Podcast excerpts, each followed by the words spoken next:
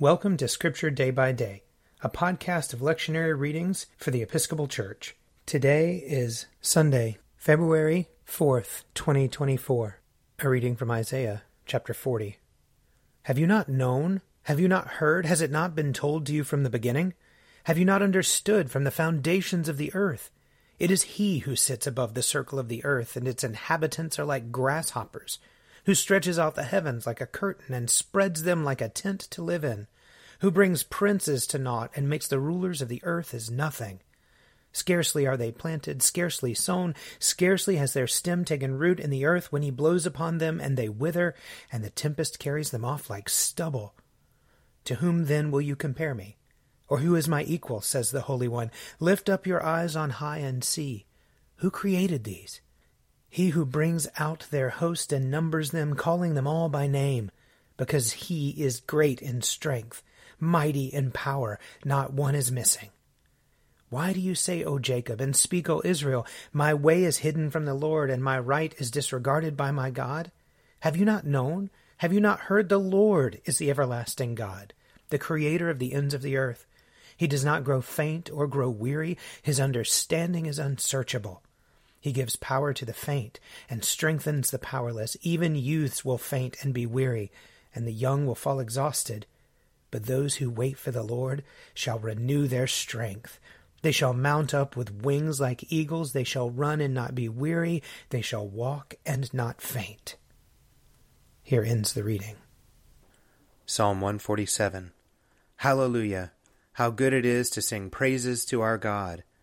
How pleasant it is to honor him with praise. The Lord rebuilds Jerusalem. He gathers the exiles of Israel. He heals the broken-hearted and binds up their wounds. He counts the number of the stars and calls them all by their names. Great is our Lord and mighty in power. There is no limit to his wisdom. The Lord lifts up the lowly, but casts the wicked to the ground. Sing to the Lord with thanksgiving. Make music to our God upon the harp. He covers the heavens with clouds and prepares the rain for the earth. He makes grass to grow upon the mountains and green plants to serve mankind. He provides food for flocks and herds and for the young ravens when they cry. He is not impressed by the might of a horse. He has no pleasure in the strength of a man but the Lord has pleasure in those who fear him, in those who await his gracious favor. Hallelujah.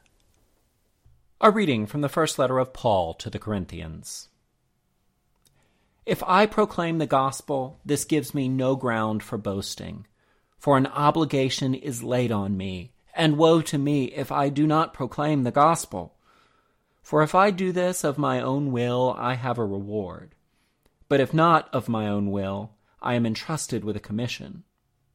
What then is my reward? Just this that in my proclamation I may make the gospel free of charge, so as not to make full use of my rights in the gospel. For though I am free with respect to all, I have made myself a slave to all, so that I might win more of them. To the Jews I became as a Jew, in order to win Jews. To those under the law I became as one under the law, though I myself am not under the law, so that I might win those under the law. To those outside the law I became as one outside the law, though I am not free from God's law, but am under Christ's law, so that I might win those outside the law. To the weak I became weak, so that I might win the weak. I have become all things to all people, that I might by all means save some. I do it all for the sake of the gospel, so that I may share in its blessings. Here ends the reading. Reading from Mark chapter 1. As soon as they left the synagogue, they entered the house of Simon and Andrew with James and John.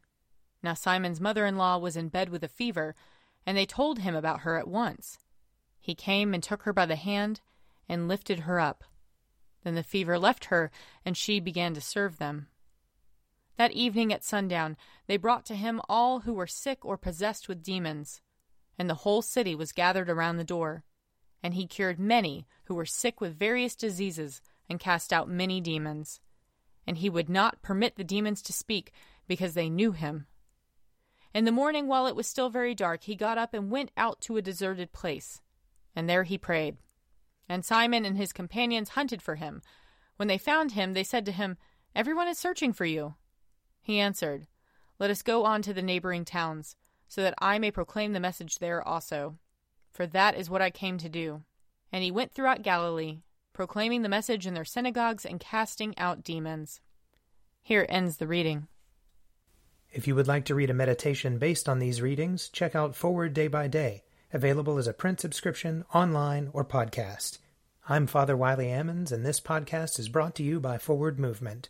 Learn more about our work to inspire disciples and empower evangelists at www.forwardmovement.org.